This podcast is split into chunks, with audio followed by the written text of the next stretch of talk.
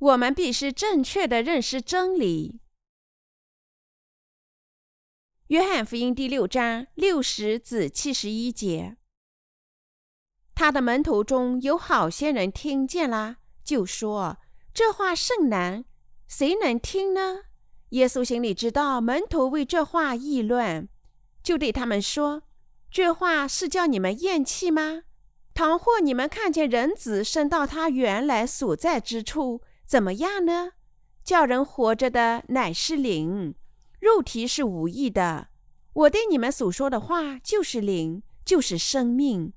只是你们中间有不信的人。耶稣从头起就知道谁不信他，谁要卖他。耶稣又说：“所以我对你们说过，若不是蒙我父的恩赐，没有人能到我这里来。”从此，他门徒中都有退去的，不再和他同行。耶稣就对那十二个门徒说。你们也要去吗？西门彼得回答说：“主啊，你有永生之道，我们还归从谁呢？我们已经信了，又知道你是神的圣者。”耶稣说：“我不是拣选了你们十二个门徒吗？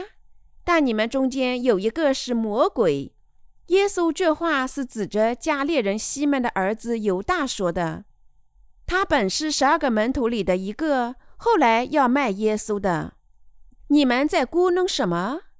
约翰福音第六章对于今天的基督徒也很难懂，所以甚至牧师也很少讲解这段经文。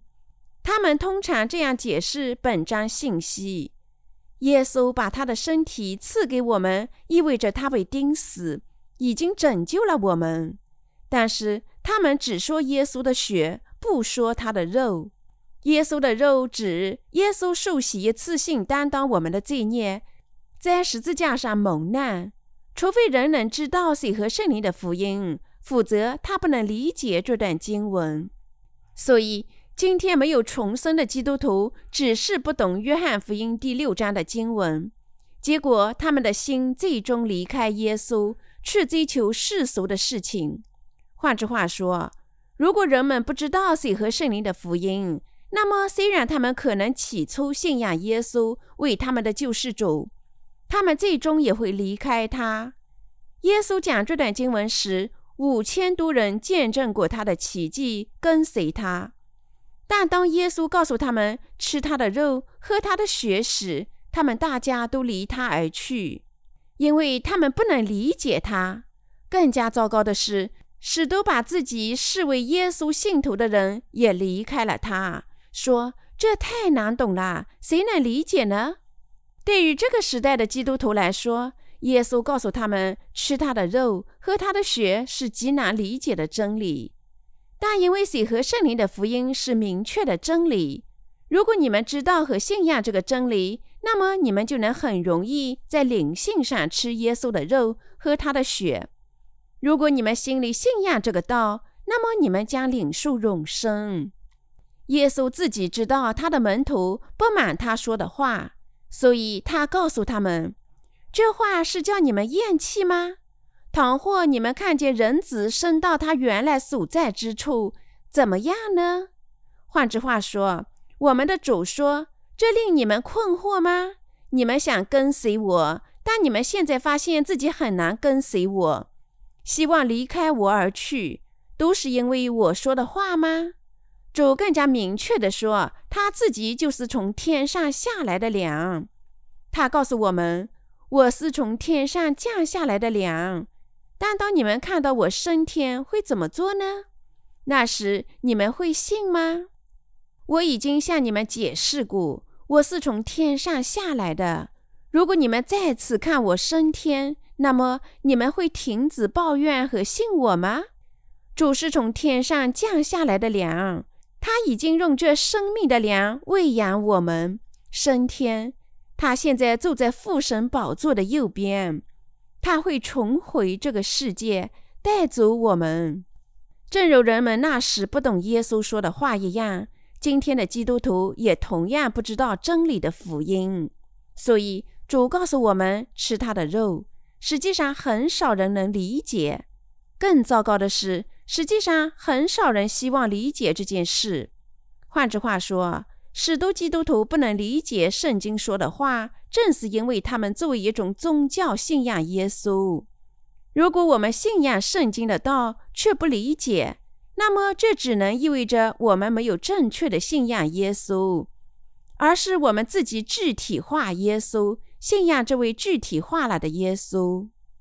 主说：“叫人活着的乃是灵，肉体是无益的。我对你们所说的话是灵，就是生命。”约翰福音第六章六十三节。他在这里明确地说，圣灵会赐给生命。换句话说，他是这么说的：你们在心里必是信仰神为你们做的事情。你们信仰我的动机，不应只为自己的肉体得意。我现在对你们说的是生命。我已经涂抹了你们的罪孽，我已经赐给你们永生。但在末日，我也将使你们身体复生。如果你们因信领受重生，那么你们的身体也会重生。我赐给的福气是属于天上永生的福气。你们信仰我的道，就能获得这些赐福。所以你们信我，不要只为了肉体上的利益。换句话说，我们应该靠心里信仰主已经为我们做的事情而得救，而不是信仰他只为了满足我们自己的肉体。认为，如果信仰耶稣，我们就能医治自己的疾病、事业成功或者发家致富。今天的基督教以医治身体上的疾病，在世上获得成功和高升为目的，但这正是极其错误的方向。使徒约翰告诉神的百姓：“亲爱的弟兄啊，让你凡事兴盛，身体健壮，正如你的灵魂兴盛一样。”约翰三书第一章第二节，使徒牧师引用这段经文传教说：如果某人信仰耶稣，他便得福，身体健康，凡事兴盛，正如灵魂的兴盛一样。他们把这教义称作在基督里的三倍的赐福。在这世上挣扎的人们被告知，如果他们信仰耶稣，就会发家致富，获得成功。他们很高兴听到这些话，所以在今天的基督教会里，人们更加忠诚自己的教会，更加尊敬他们的牧师，一切都是为了自己肉体上的得福。特别是韩国武训教的信徒，容易相信，如果他们努力的祈祷，他们的儿女就能进入他们选择的学校；否则，如果他们祈祷的不够，就会被拒绝。他们认为，只要向耶稣祈祷，他们所有的问题都能够解决，但这是极其错误的观点。当然，神会把他的恩典赐给重生者。如果他们是病人，主会为他们打开医治的大门。但对于那些还没有领受这年得赦的人来说，即使他们信仰耶稣，也并不意味着他们能在肉体上得福。如果你们信仰耶稣就能得医治疾病、发家致富，这个观点是完全错误的。我曾经在基督徒的频道上看到过韩国一位世界著名的信仰复兴者乔牧师主持的信仰复兴会，他在布道坛上引用约翰三书第一章第二节的经文说：“把你们的手放在伤痛的地方，神会立即医治你们身体上的疾病。”所以，聚集在那里的人们把手按在身体的不同部位。不久，在众人当中，有人起立，见证他们已经被医治了疾病。欢乐的浪花充满整个会众。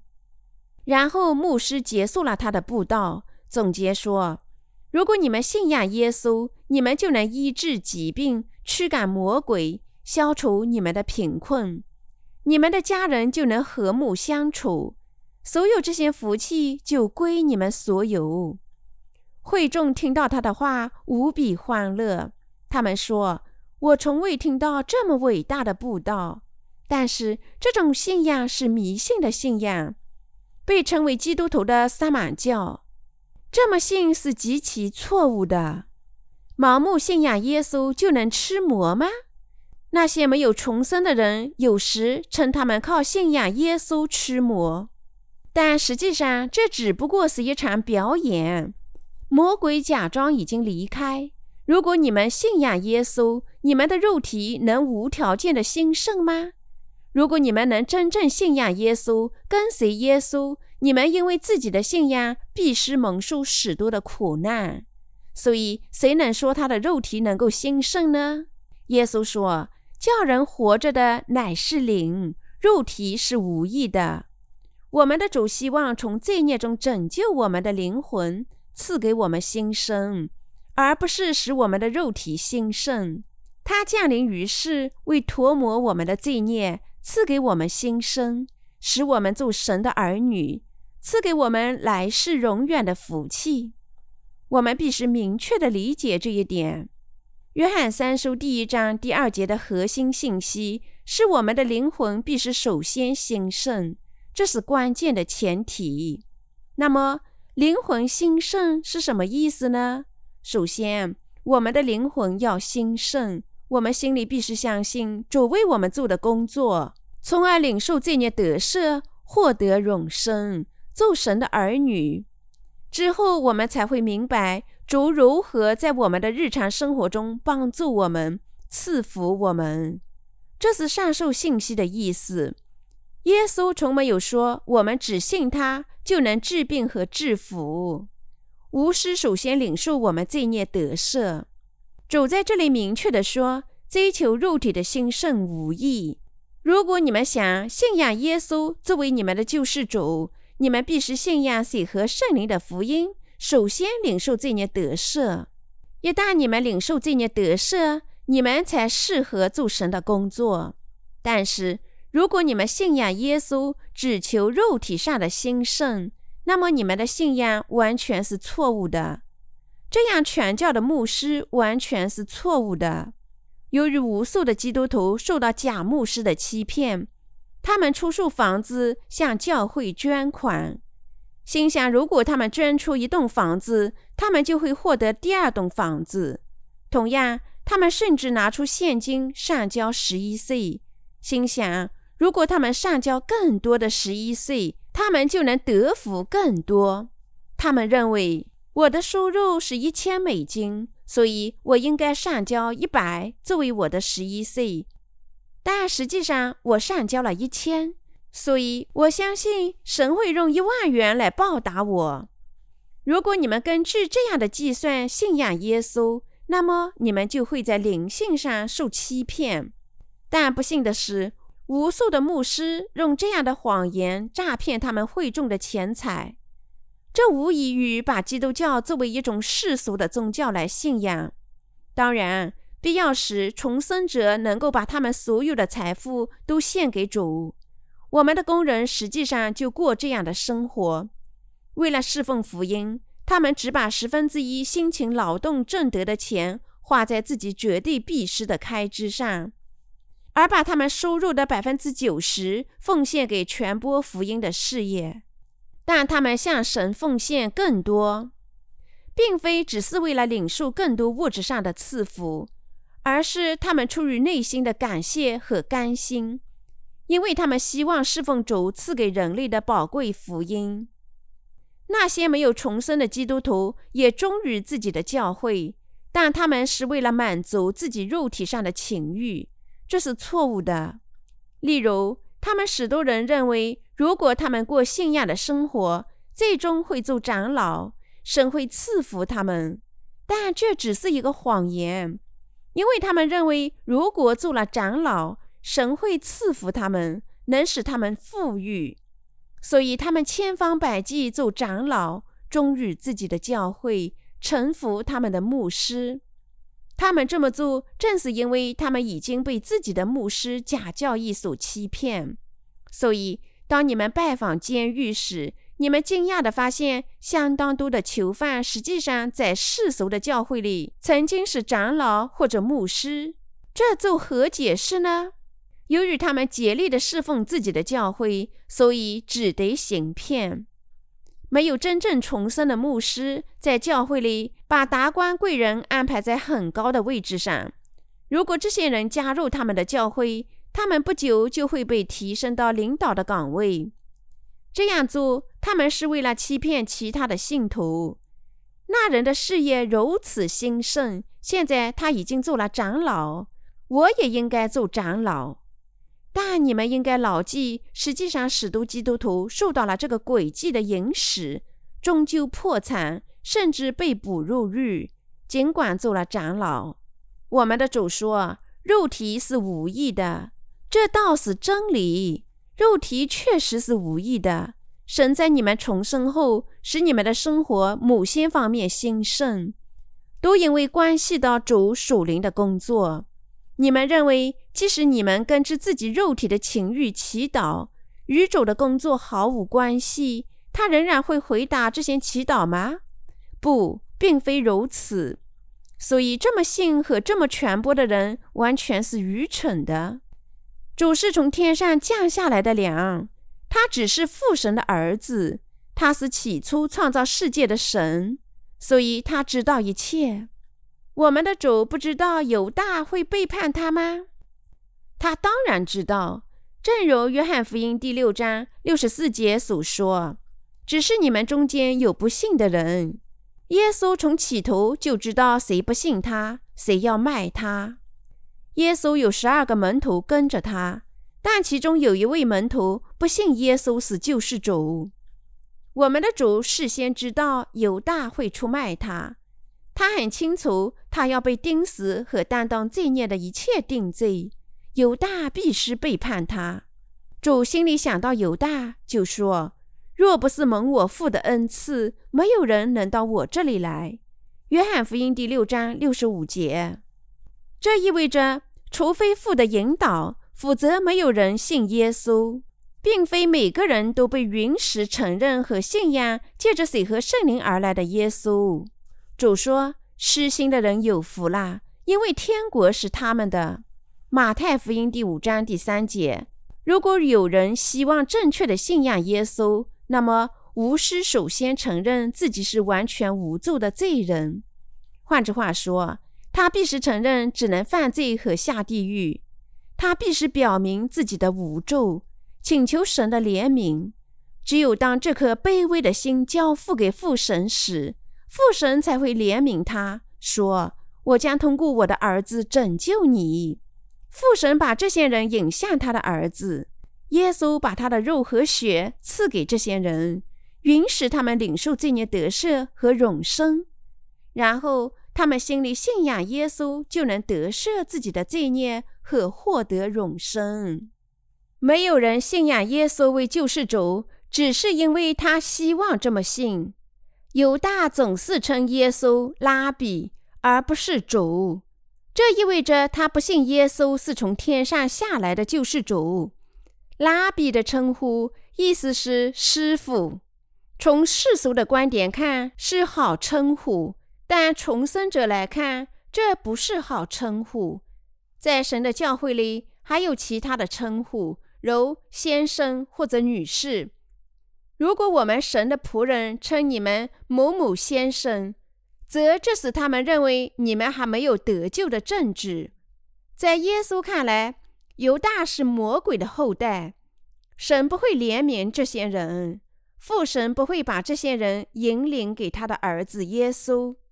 我们有些弟兄和姐妹说：“我承认和信仰借水和圣灵而来的耶稣。”我最初听到这福音时，我非常高兴。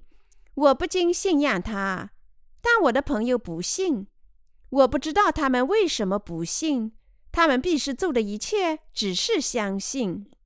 当我们看到那些不信这奇妙福音的人时，我们只是不能理解他们。所以，我们心里想：他们只是要信仰，但为何不信呢？他们肯定是太愚蠢了。但当神看到他们，他们完全是十足的罪恶，所以神不会怜悯他们。换句话说，他们只适合过这种生活，下地狱。神伸出他的手，把罪孽得赦的福气赐给到他面前来请求他怜悯的人，而不是赐给任何甚至当着神的面却不知羞耻的违抗神的人。这些忘恩负义之徒心里想：神为什么让我这样生活，受到莫大的折磨呢？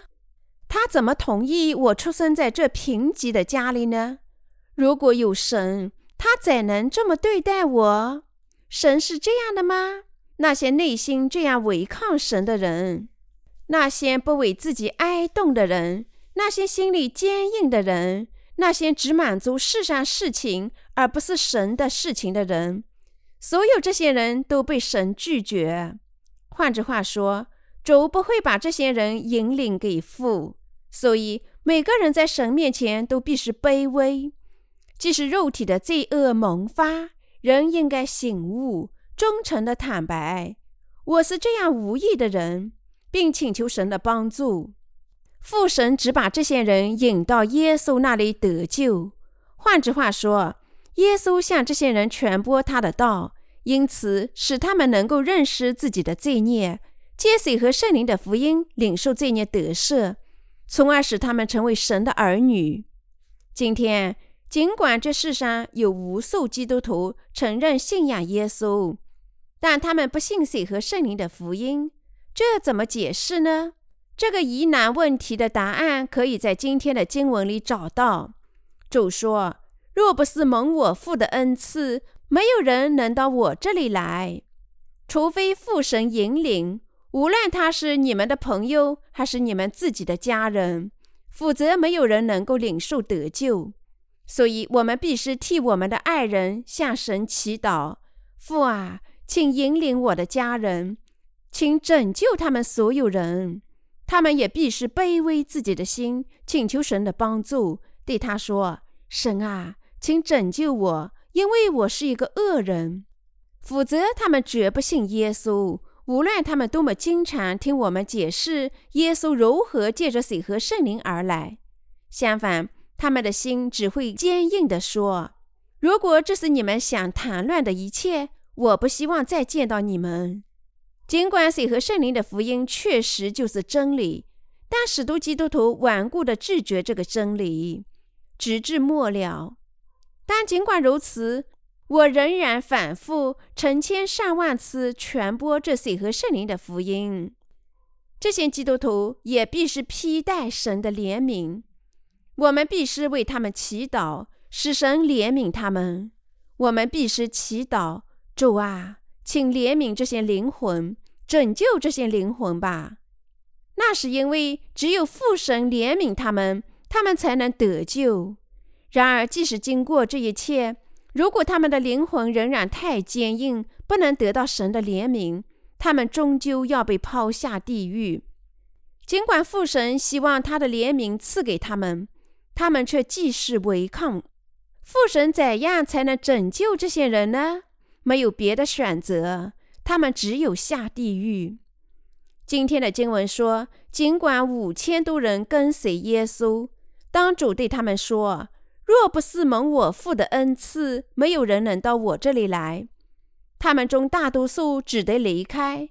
所有跟随耶稣的人都说：“耶稣，我的主啊！”但几乎所有人都像退潮一样离去了。人群众多。光男人就超过了五千人，他们跟随耶稣，对耶稣说：“拉比，你是我们的王，你是我们的希望。”但是他们大都离他而去。所以，约翰福音第六章六十六节写道：“他门徒中都有退去的，不再和他同行。”换句话说，当主说：“我要赐给你们我的肉和血，吃我的肉，喝我的血吧。”那时你们才能获得永生，领受这念得赦。他的使徒信徒不理解，所以他们就背对他，离他而去，自言自语地说：“太难以理解了。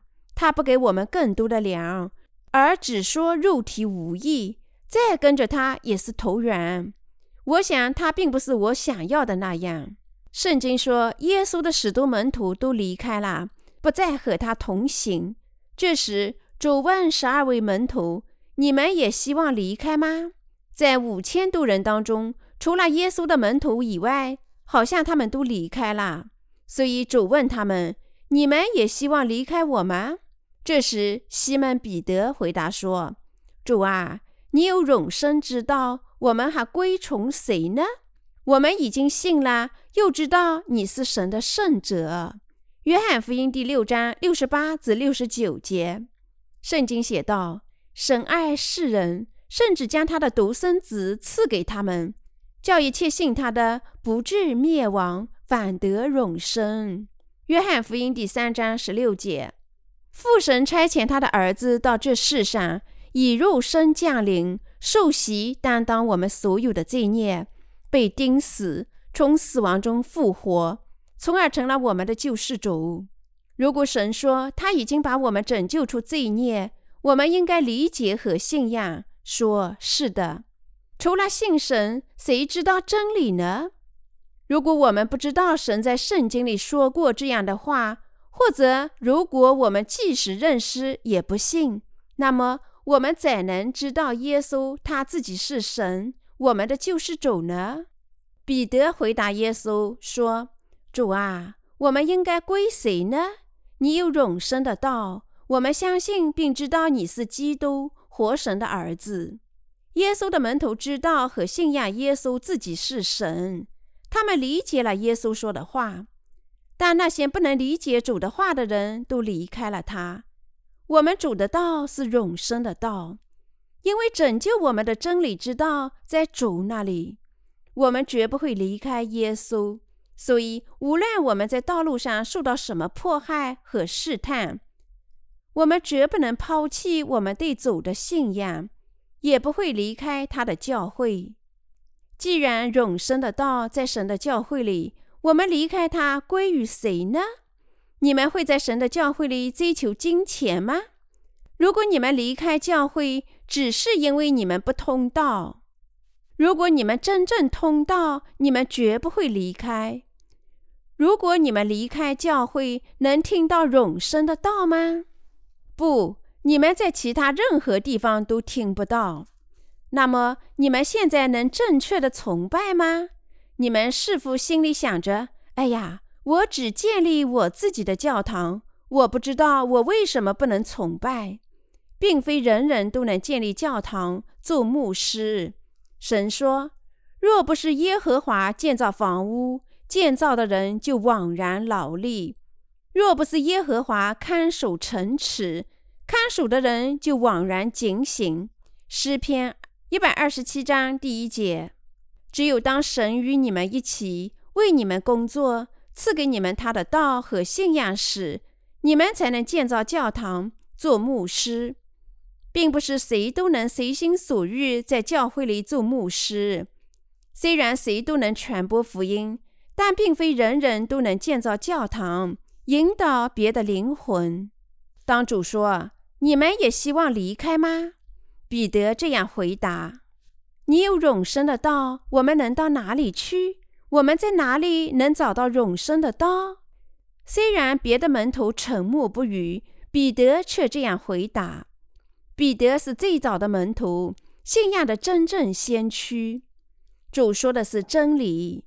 今天人们把圣经翻译成各种新的版本，每一次新版圣经问世都能挣到许多钱。为此，他们即使把圣经翻译成各种新的版本，但他们果真能出版比现在更好的圣经译本吗？即使他们活上五千年。研究和翻译圣经呢？韩国有句格言说：“无知者无畏。”这些人就像这样的蠢货，完全根据自己的意愿来翻译圣经，甚至全然不知道使他们真正重生的真理。而一旦他们出版，实际上他们的译文错误百出。即使有人认为自己的学术渊博、写作技巧高超，一旦他们确信自己的写作水平，他很可能只写了几页便陷入了僵局。或许这就是我们尊敬小说家的原因。我们尊敬他们，是因为虽然他们的故事是虚构的，但深刻的观察我们周围的环境和人际关系，重新塑造，把他们编辑成一本书，绝不是一件容易的事情。但人类的能力在圣灵看来一钱不举，所以我们在神的面前必是卑微我们的心，仔细的聆听神通过他的道告诉我们的内容。永生的道和主同在，所以我们必须聆听他的道。我们认识和信仰他。我们的主是从天上降下来的粮，他是已经升天，并且会在某一天重新回到这个世界上来的神。主降临的那一天，就是这个世界历史终结的日子。如果到处发生战争和饥荒，你们应该认识到这一天已经来临了。当主再临这个世界时，他将复活我们的身体，这是真理之道。